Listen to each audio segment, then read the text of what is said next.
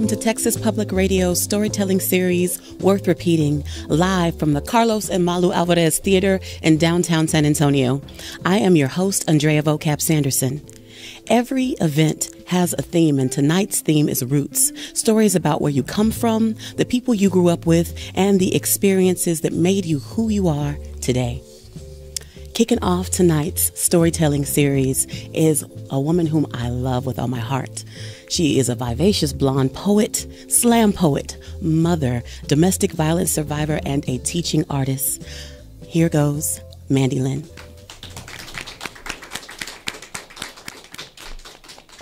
Hi, I'm Mandy Lynn, and I'm from San Antonio, Texas, but I am originally from Bossier City, Louisiana. And Bossier City is a very small town in North Louisiana that sits right in the heart of Caddo Parish. And Caddo Parish was, back in the 80s when I was growing up, and still is to this day, one of the most segregated areas in the entire United States, top 10 list. So when I was growing up, I didn't concern myself a lot with race. I went to inner city schools where races were mixed. But when I was about nine years old in 1989, um, I moved to an even smaller town called the village of Dixie Inn, about 30 miles outside of Bossier City. And if the village of Dixie Inn sounds country, that's because it was very country. Stay tuned. So, when I moved to Dixie Inn, it was a place that consisted of three streets, a trailer park, a ballpark, a tin shed they called City Hall, and about five liquor stores because the next parish over was dry. So that's where everybody came to get their liquor. Um, I was even at one one time able to go get liquor and cigarettes on my grandpa's behalf with his card account at the local corner store. So I started third grade when I lived in the village of Dixie Inn.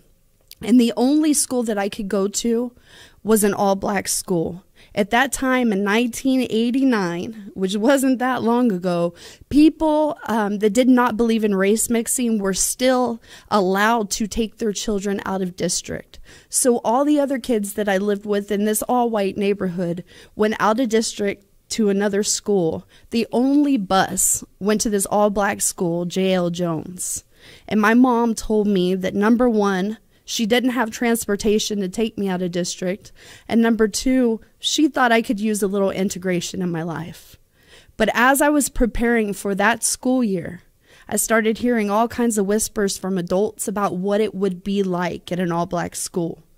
My uncle told me stories about being in high school and getting kicked downstairs, getting his arm broken because he was the only white kid in school and he got picked on a lot just for being different. So, when I started my third grade year, the first day of school, I wanted to make sure that everybody knew that I was not prejudiced when I walked through the door.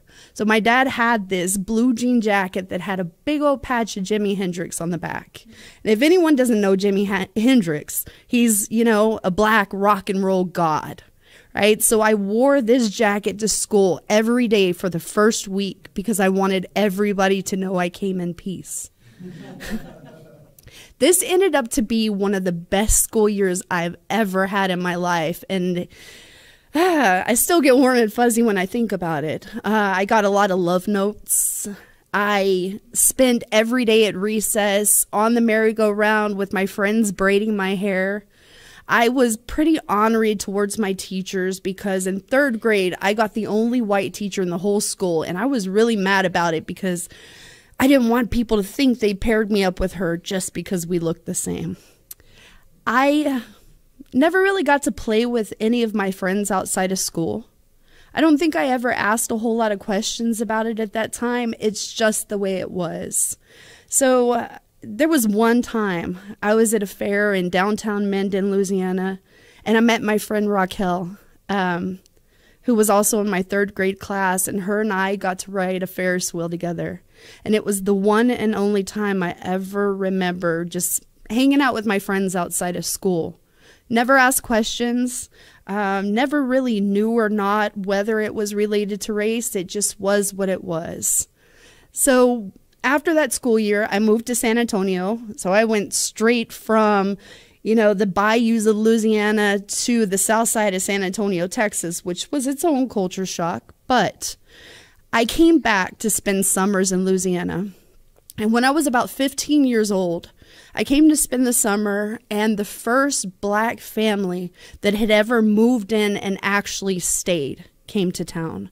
Before that, any other family that I had ever seen move in had been kicked out within the first couple of months. Not kicked out, driven out um, by people just vandalizing property, um, saying ugly things that, that would make you not want to stick around or feel like home.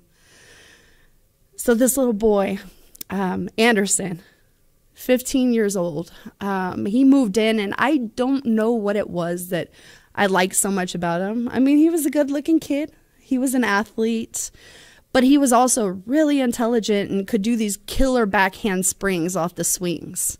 So we would spend all of our days during that summer riding bikes together, um, lifting weights together, just having really actually an innocent good time until the neighbors started talking and I remember riding bikes down the street with him, and there was these biker dudes that had a pit bull in a front yard that was all dirt. And they were the ones who who really pushed to um, to start calling me an N lover every time we rode bikes down the street. And I had heard the N word uh, all of my life, but I never really gave any thought to its impact until that moment when that word was being used against my friend and I. As time went on, I guess um, innocence turned into a little bit of heart flutters. And one day, this little boy in the neighborhood came walking to my house, uh, knocked on my door with a Walmart ad, and asked me to pick out a ring from this Walmart ad. Said he wanted to buy his girlfriend a ring. The next day, Anderson showed up with this ring.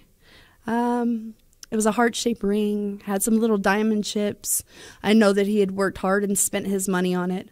So of course I accepted the ring and I put it on and and I realized I was starting to feel a little warm and fuzzy inside and I was really proud and I went home to show my grandmother this ring and my grandmother took one look at it and said, "Give it back."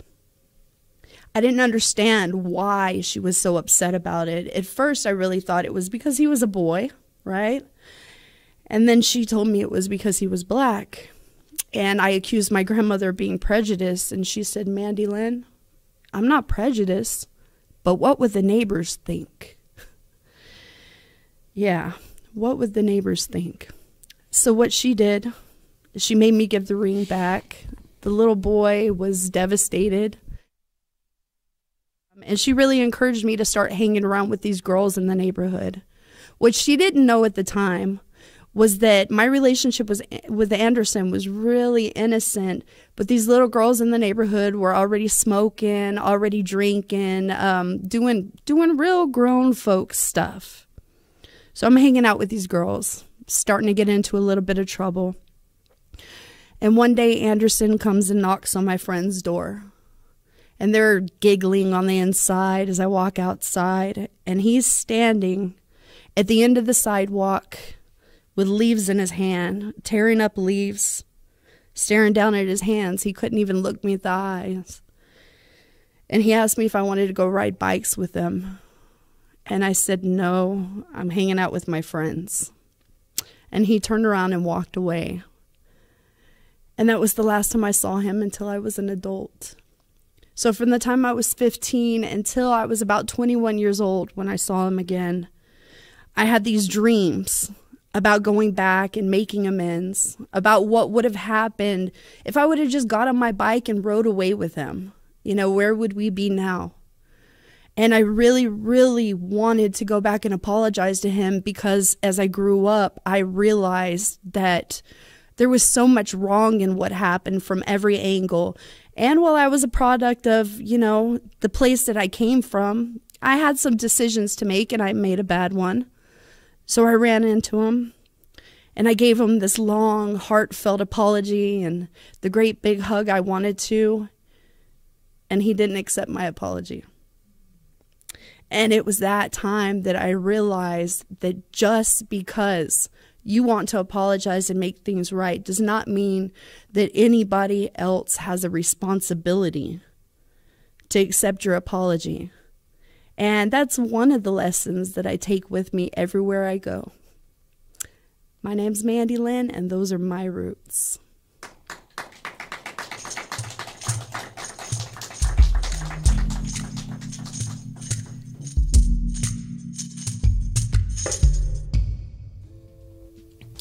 Our next storyteller is so brave and has inspired me as he's gone through his journey because I've been watching. Larry Garza has been a comedian for over 15 years. He is a founding member of the award winning group Comedia A Go Go and a fun- funniest in South Texas winner and the funniest in Texas and World Series of Comedy finalist. Larry was diagnosed with stage 4 kidney cancer and has undergone multiple surgeries after his condition spread. He returns to comedy with an attitude of die laughing.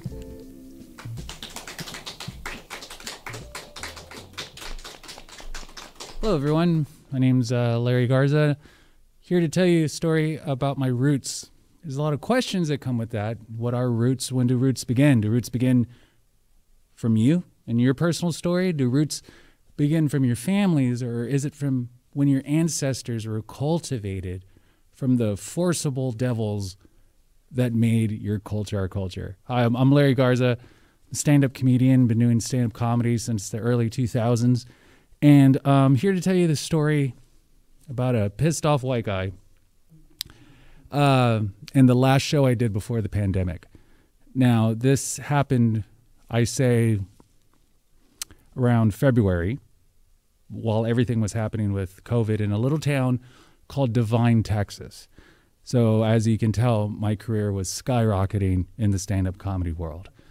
I uh, performed in uh, like a privately owned Texas Roadhouse. Like uh, it, it, was a, it was a small st- Hooters meets steakhouse, you know, sort of uh, situation, and I uh, was paid up front, which was great, and it included a dinner.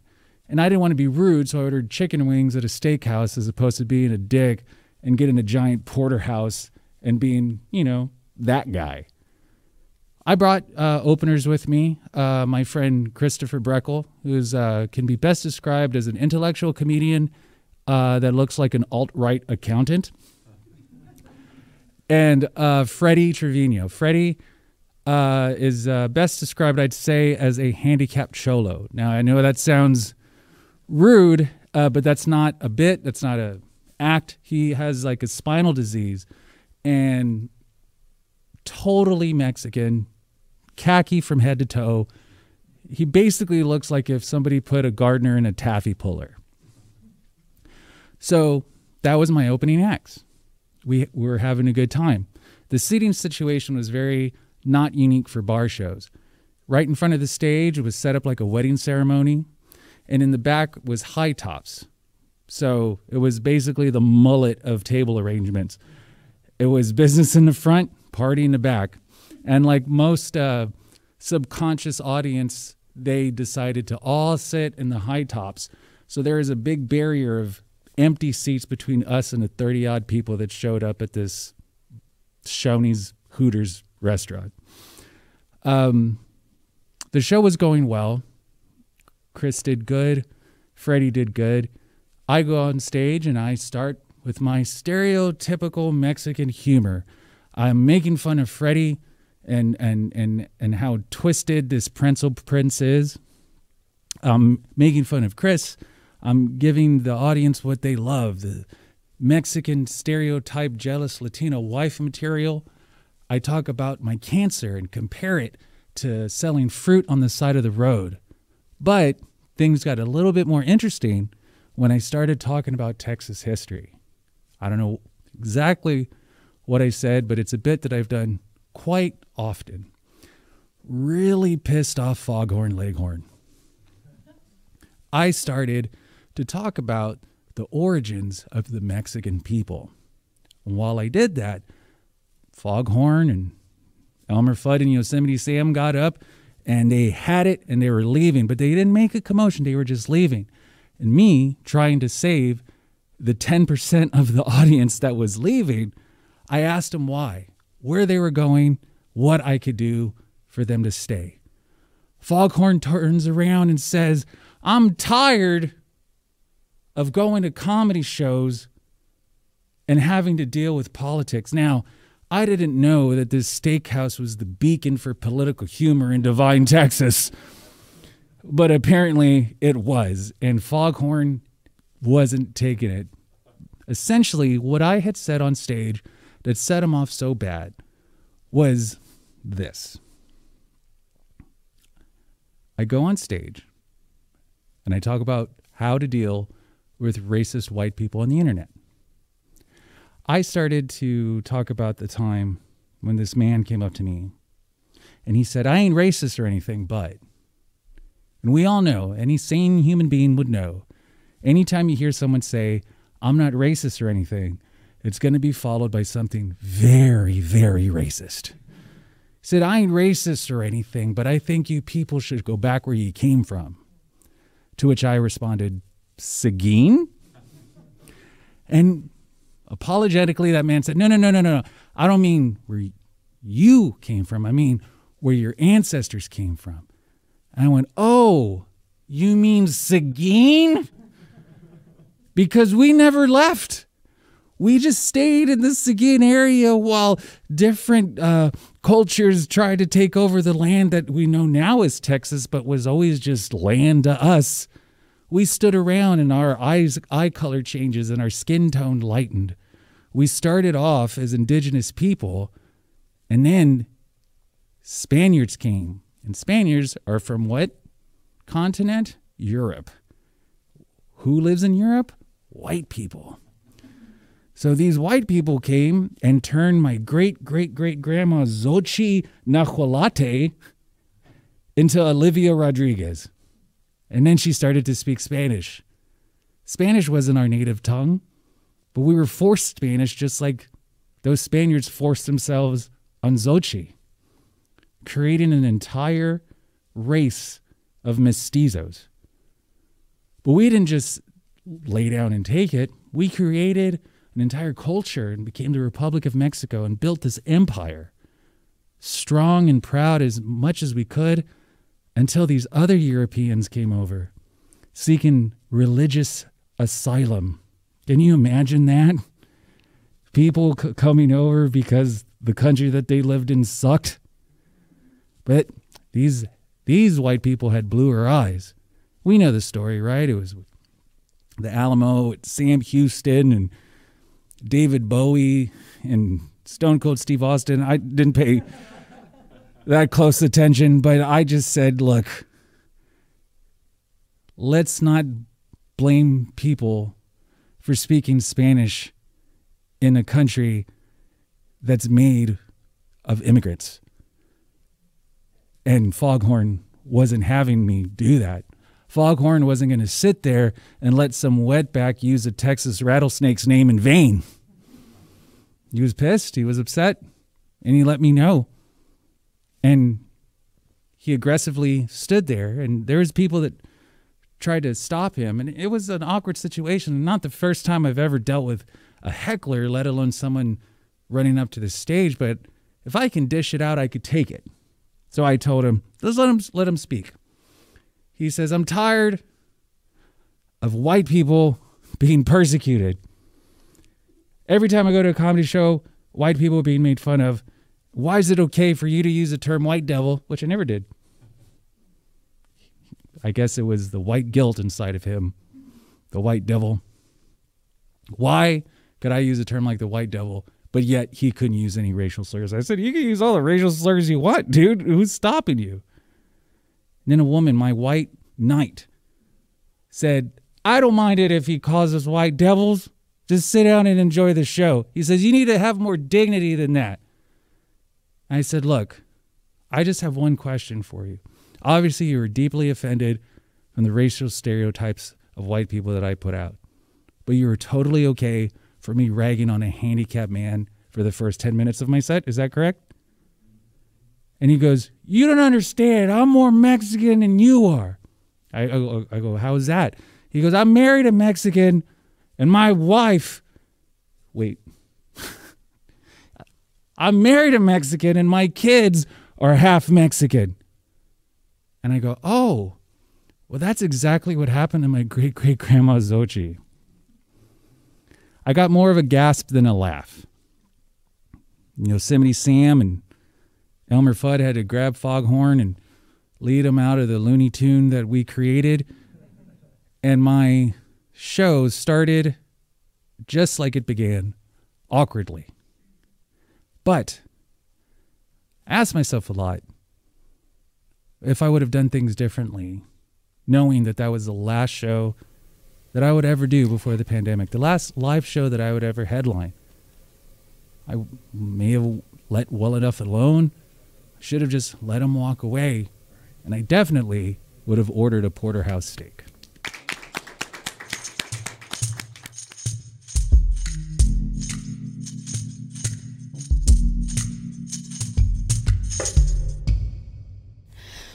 This next gentleman that's going to tell his story is stepping from behind the scenes into the spotlight tonight, and I'm really excited to hear his story. He's personally helped me walk through this journey as a host here at TPR. Ben Henry is a journalist and a podcast producer for Texas Public Radio, and that's all he gave me to say. Welcome, Ben Henry. Hey, everybody. Uh, thanks for watching the show tonight. So, um, I grew up in a little town called Wasilla, Alaska, which is, by Alaskan standards, a pretty nice, well developed town, and it's not that cold. By any other standards, it is out in the middle of nowhere, and the cold is a reminder of God's indifference to us. So I say that I, I, I grew up there. Uh, I'm not really from there though. I uh, so my when I was growing up, my dad was an airline pilot, so we moved a lot. We moved uh, about four times, and one of the consequences of, of moving a lot is that you don't have a lot of uh, constant role models, uh, not a lot of adults who are kind of around throughout your whole uh, upbringing. So uh, my my parents were not really available as role models. Um, my dad wasn't there very much because of his because of his job, and I wasn't really close to my mom during this time. So by the time we moved to Alaska, uh, when I was around nine years old, I didn't know it, but at, at, the time I was I was in search of, of some kind of role model. And so in, in absence of either of my parents, there there was really one person who I could potentially turn to as a role model, and uh, that was my coach. Now, when uh, when we moved to Alaska, I started doing gymnastics, which is an unusual sport that attracts unusual people. My first coach was a middle-aged woman who didn't really like me for reasons that were never clear to me. Uh, she wasn't the kind of coach who had favorites, but she had least favorites, and uh, and I was one of the least favorites. Mm. And uh, you know, none of us really liked her. Uh, and unsurprisingly, uh, she uh, you know she didn't last very long in that in that job. Uh, she she took a really punitive approach to coaching. Uh, so you know when we did something wrong, uh, she she would have us do push-ups or sit-ups or something like that. So she wasn't popular, um, and uh, pretty soon we we didn't have a coach again. and and so she became the first of a pretty long line of people who tried to teach us gymnastics for a couple months and then gave up after getting to know us. And and that was fair. We were we were an unruly bunch of young boys, you know, we at, at that age we were learning new swear words every couple of weeks. Uh, we uh, we loved obscene jokes, uh, especially the ones that we didn't really understand. So, you know, it, to their credit, this was a difficult job to step in and be a role model for these kids. Um, so our the next coach we had uh, was this big guy with a big full beard, and he approached gymnastics as an opportunity to impart biblical lessons upon us. He was very religious. And I can remember like one time struggling to do something and he took me aside and we had a very sincere kind of one-on-one sermon. And, uh, you know, his teach we were not receptive to his teachings. It was, it was, I don't think he understood how far gone we already were and that we, you know, but he was very well, very well intentioned. But it, you know, it's got to be said, this was not an effective way of coaching. We were not very good at gymnastics. Uh, we we had a rival gym a couple towns over, and every competition we went to, we lost. And I uh, I collected a lot of those multicolor participation ribbons that you get uh, to the point that I started throwing them out because when you have one, you have all of them. So uh, we we weren't doing great. Um, after a little while, he he left as well. And then finally, we we had a serious coach. We had someone who had done this before, someone who had actually coached gymnasts who had been successful and had gone to national competitions and won national medals. Um, this was someone with a certain amount of prestige. This was a guy. His name was Jay. He was uh, he, he, was in his 40s, I think. He himself had been a gymnast, and so he had the kind of dense and sinewy body of a gymnast. He always had stubble on his face, and he smelled like cigarettes. And he was uh, he was a, a demanding coach, um, but a good coach. We uh, when when he was our coach, we you know there were a couple of really naturally talented boys on the team, and they flourished under him. Uh, they started to do really well. We all started to do better, and uh, suddenly we, you know, he started talking about nationals, you know, and and going to these bigger competitions and doing well, and that was new to us. That was very exciting, you know. Before regional competitions were not even even really on the menu, but now, you know, there was now a, level of prestige, you know, that we were at least aspiring to. Um, and uh, we liked him. He was funny. He, you know, he joked with us. I think there's maybe two or three times where he told a dirty joke and that's all it took. You know, he was he was in with us after that. You know, he he was speaking our language. You, you know, we um we liked him, and he was passionate. It, it was it was obvious that he cared. Um, even you know, for me, I can remember, you know, I I was one of the the not as talented kids on this team, uh, but I could tell he he spent time trying to figure out you know what I needed to work on and how I could improve, and he he wanted me to do better and um, and and that meant uh, that meant a lot to me. He uh, he did he he came to us under uh, somewhat mysterious circumstances because uh, he. He, he wasn't from Alaska. He moved there to coach us. And there was a bit of a question hanging in the air as to to why he left his previous team, uh, and and I you know I, I never really uh, found out. Um, but so so he was a good coach and we liked him. He was, however, volatile. And every once in a while, we would see that. He would get angry or frustrated when things weren't going well. And uh, I can remember really distinctly his face getting really red and his veins kind of bulging out. Um, he, uh, some days, he, uh, he, he would be really cold and, and distant. He, he would show up to practice, he would show up late, and he would give us like one or two you know directions, and then he would leave. He'd go outside and smoke and walk around, and we you know, we wouldn't see him. Uh, and uh, you know that was. Uh, that that was that was difficult behavior to make sense of. That was strange, you know. Um, he, we were kids. We were not very good at interpreting the emotions of adults, and, and he was hard to pin down. Um, and and I think over time that that that kind of put us on edge around him. And the reality was that we were never quite as good at gymnastics as he wanted us to be. You know, um, I can remember every once in a while, I would have a really good competition where I would go and I would perform my routines better than I did in practice. And I could see the excitement on his face. You know, he was a different person. I mean, in those in those competitions that, you know, that's what he lived for. I could see kind of he he would just come alive when, when I was doing really well. And, you know, you could sense this feeling. I mean, he, he saw potential in me. And, um, the re, as it happened, you know, I would always, I, I, would never continue that upward trajectory. I would kind of slide back down, and you know, that's that's how I was as, as a gymnast. And I could, I could feel that he was disappointed in me. Uh, and, you know, as the years went on, as a team, we never really achieved the kind of national acclaim that, that he wanted us to achieve. And I think that um, that early optimism that he brought with him when he when he started coaching us dwindled over the years. One time we were uh, traveling to a competition uh, a little ways away. We're all staying in a hotel together. It's very exciting. And we showed up on the first day of this competition, and he wasn't there. And the parents were all kind of scurrying around, like, where's Coach Jay? What's going on? And he never showed up. And uh, I don't really remember how it went, but I, I think uh, there, there, an assistant coach kind of stepped in. Some of the parents helped out, and, and, we just did the competition without him. And, uh, and then we, and we went home. And uh,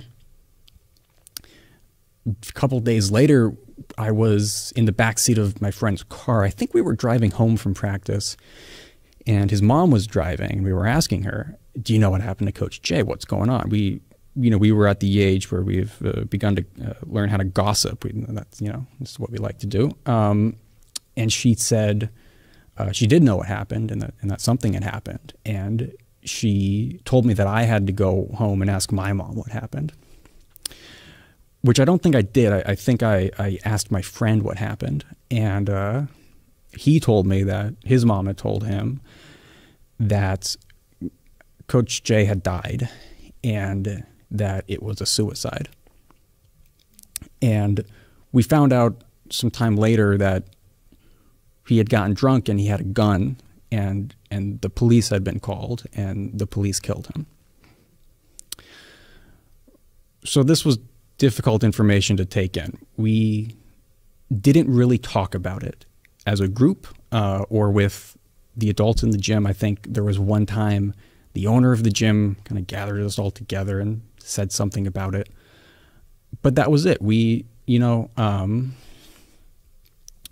we uh, uh as a group of kids, you know, normally when something scandalous would have happened, you know, we were all over it. We were poking and prodding and trying to find out more, especially if there was a sense that the adults didn't want us to know more about it. But this was different. This was a different kind of mystery, and uh, this was not supposed to have happened. And we just didn't. I, I think perhaps there was nothing for us to say about it, and so we never talked about it. And so instead, I was kind of left on my own with this memory of a guy who was disappointed in me. And that disappointment in some way contributed to his unhappiness. And his unhappiness, I thought, had something to do with his death. And that was a very powerful idea. That was an idea that stuck with me. And I carried around a, a, a guilt uh, I don't think I, I, really understood it at, at the time. Uh, uh, but I did. And uh, that guilt never really went away. It, like everyone else, eventually I uh, submerged it and moved on. So that is what Wasilla, Alaska is like if any of you are thinking of moving there. Uh, thank you for listening.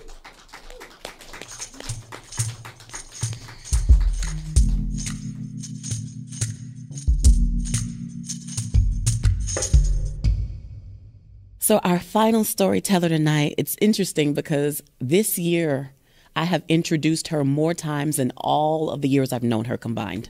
Uh, she has, I, I'm going to step out on a limb and say, and y'all can fight me about it, we wouldn't have a flourishing indie music scene without her help because she has been an amazing force organizing here for years. And that's not in the bio, I'm telling you. Anyways, on to the bio. Libby Day is Director of Communications for the San Antonio Parks Foundation and has called San Antonio home since 2008. Welcome to the stage, Libby Day.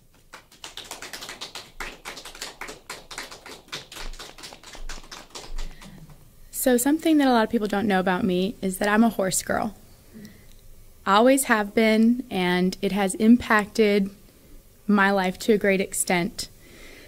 I grew up I was born in Enumclaw, Washington, which is a small farm town uh, in Washington state. to a father who's an equine veterinarian and a mother who was a horse trainer at the time. And when I was in first grade, we moved to Phoenix for my dad's work. And at that time, we kind of lived in the city. You know, we took riding lessons. We, we had a horse or a, a pony. Her name was Dazzle. She was very cute. I still think of her to this day. And um, when I was in fifth grade, we moved out into unincorporated Maricopa County. And um, at that time, I became friends with uh, a girl named Courtney, who I met in class, and somehow came across the information that she also lived in the middle of nowhere. So, unincorporated Maricopa County is in the far northeast valley, and at that time, there really wasn't anything out there. There was some, you know, some ranches. Uh, there was no city water. There was a volunteer fire department, and um, if you lived out there, it's because you didn't really want to be around anybody else. And one of the things that we used to do, Courtney and I, is we would go chase cows. And it's exactly what it sounds like. Uh, we would get on our horses, we would go meet up in some arbitrary location, meet me at the corner of 148th Street in Dixileta, and we would go look for cows because at that time, uh, individuals had arrangements with the county where they could let free range cattle graze out on county land. And so that was how we entertained ourselves more often than not. And um, those experiences, now that I think back on them, were absolutely wild. Uh, our parents kind of just let us go get on the horses, bareback, saddle, whatever you felt like that day. I didn't have a cell phone. Maybe I was 11, 12. Um, and basically, the goal was don't get lost, find some cows, don't fall in a cactus, and come home before it's dark. Otherwise, you're going to be in a, a, lot of trouble when you finally get there. And so that kind of evolved as I got older. My dad, uh, he's an equine veterinarian, so he only works on horses. And he worked on race horses at the time. So in Phoenix, it's too hot for the horses to race in the summer. So we would go up to northern Arizona, um, and he would work up there. My sister, my mom, and I would all go up there with him, and um, we lived in a uh, little trailer home uh, during the summer. And there happened to be a ranch down the road called Horsebreakers Unlimited, and I wanted to do something besides sit around at home and help my mom with whatever she needed help with because um, for those of you who know when you're a 13 year old girl, you're not really the most helpful person around. Um, and I was determined to continue in that vein for a few years. So uh, she drove me down the road, took me to Horse Breakers, and said, You know, my daughter wants to ride horses for you. And uh, Horsebreakers Unlimited is an auction ranch. And so their business model is they buy horses or people give them horses. They come upon horses. Uh, they feed them, fatten them up, you they put some riders on them for a few months, and at the end of the summer, you ride these horses through an auction ring. And hopefully they sell. Hopefully they sell for a lot more money than they were originally purchased for. So I remember my first time going down there, they stuck me on a horse and said, All right, ride around, let's see you ride. And apparently I did okay because from that day forward, uh, every summer for the next three years, my mom dropped me off at six o'clock in the morning and I rode the horses that I was assigned to ride, and they ranged anywhere from you know short, stocky, 14 hand buckskin horses to tall, gangly horses with bad conformations that you know you weren't really expecting to sell for a whole lot of money, but that was the job. Ride the horses, make them look good, do it safely with very little training and very little supervision. Um, so I had a friend named Megan and um, I hope she's doing well. If you're out there in the universe, Megan, haven't talked to her for many, many years um, because the work that I do now is very different than the work that I did then. Um, but uh, I had some close calls working at Horsebreakers, a few um, concussions. And uh, outside of that, I really got by unscathed. And my love for working as a professional rider grew and when I would go back to Phoenix during um, the times where it was not 120 degrees. Uh, I ended up working for a training barn there for a guy named Steve Wolf, and Steve is a wonderful person, but he he's a crusty old man who lived on cigarettes and coffee, and um, it was a lot of the same. To be honest, it was here's the horses you're going to ride, and you know ride them every day. You get out of school, you come to the barn, you ride. Maybe he's there, maybe he's not. There might be a client there because a training barn means that people who own these horses are paying the trainer to ride and train them either to show or to sell, whatever their interest may be. My job was to exercise the horses and make sure that they were ready to train when Steve got on them. So I did that um, until the day I moved to Texas, actually. Um, uh, from the day I could walk until the day I moved to Texas, I rode horses and I got paid to do it. And it's actually one of the largest ironies of my life that I now live in Texas and don't ride horses and don't have anything to do with the equestrian profession. Um, but it is something that impacted me greatly and it really taught me a lot about having the mental fortitude and you know the self-determination the self-motivation the grit and integrity to do what you know you're supposed to do and do it to the best of your ability and keep you know the people around you safe keep yourself safe. Um, that's something that i've used quite a bit in the diy music scene. Um, you know diy shows warehouse parties festivals all kinds of stuff if you say you're going to do something you do it and if you know that you could have done it better you work to do it better. You try harder, you do better, and um, you know that is is really something that I've carried with me my whole life. And I don't think that I would have that same lens and that same perspective when it comes to challenges and opportunities without all of those years of running through the desert and trying not to fall on cactus or get concussions or run into trees or you know whatever it may be and so um, ultimately, you know, I carry all of that with me now. And some days I think about, you know, my plan B is get a get a big truck and a trailer and I'll haul horses if everything that I'm doing now uh, kind of goes down the drain. But um, all of those all of those skills and and and things that being a part of, you know, an equestrian family, that's what I carry with me today, and it's helped me you know, build a, a lot of, you know, the community that I love and I that's that's kind of my story. I've never gotten a I've never had the opportunity to tell it before. So thank you for listening. I don't think there's a lot of people here in San Antonio that know that I grew up as a horse girl. So you have your your chisme now. Um, but yeah, do better, try harder. That's what it's all about.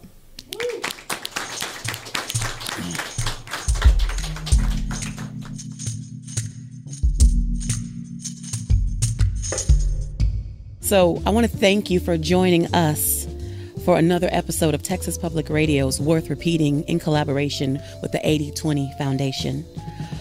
For our December show, On the Clock, we're looking for all kinds of stories about work. Do you have a story to tell from your best or worst or weirdest job? I got some. A sticky situation with a boss or a coworker, a laughable experience with a customer or client, a work trip gone wrong, they can go really bad. A tale of triumph. We want to hear it, so bring it on. Most participants have never told a story in front of an audience before, and that's okay. Our team is here to help you through it, and they're going to walk you through it every step of the way, so don't worry. Just bring your story. Learn more about the series and submit your stories at tpr.org slash WR. From all of us here at Texas Public Radio, have a great night. Be safe.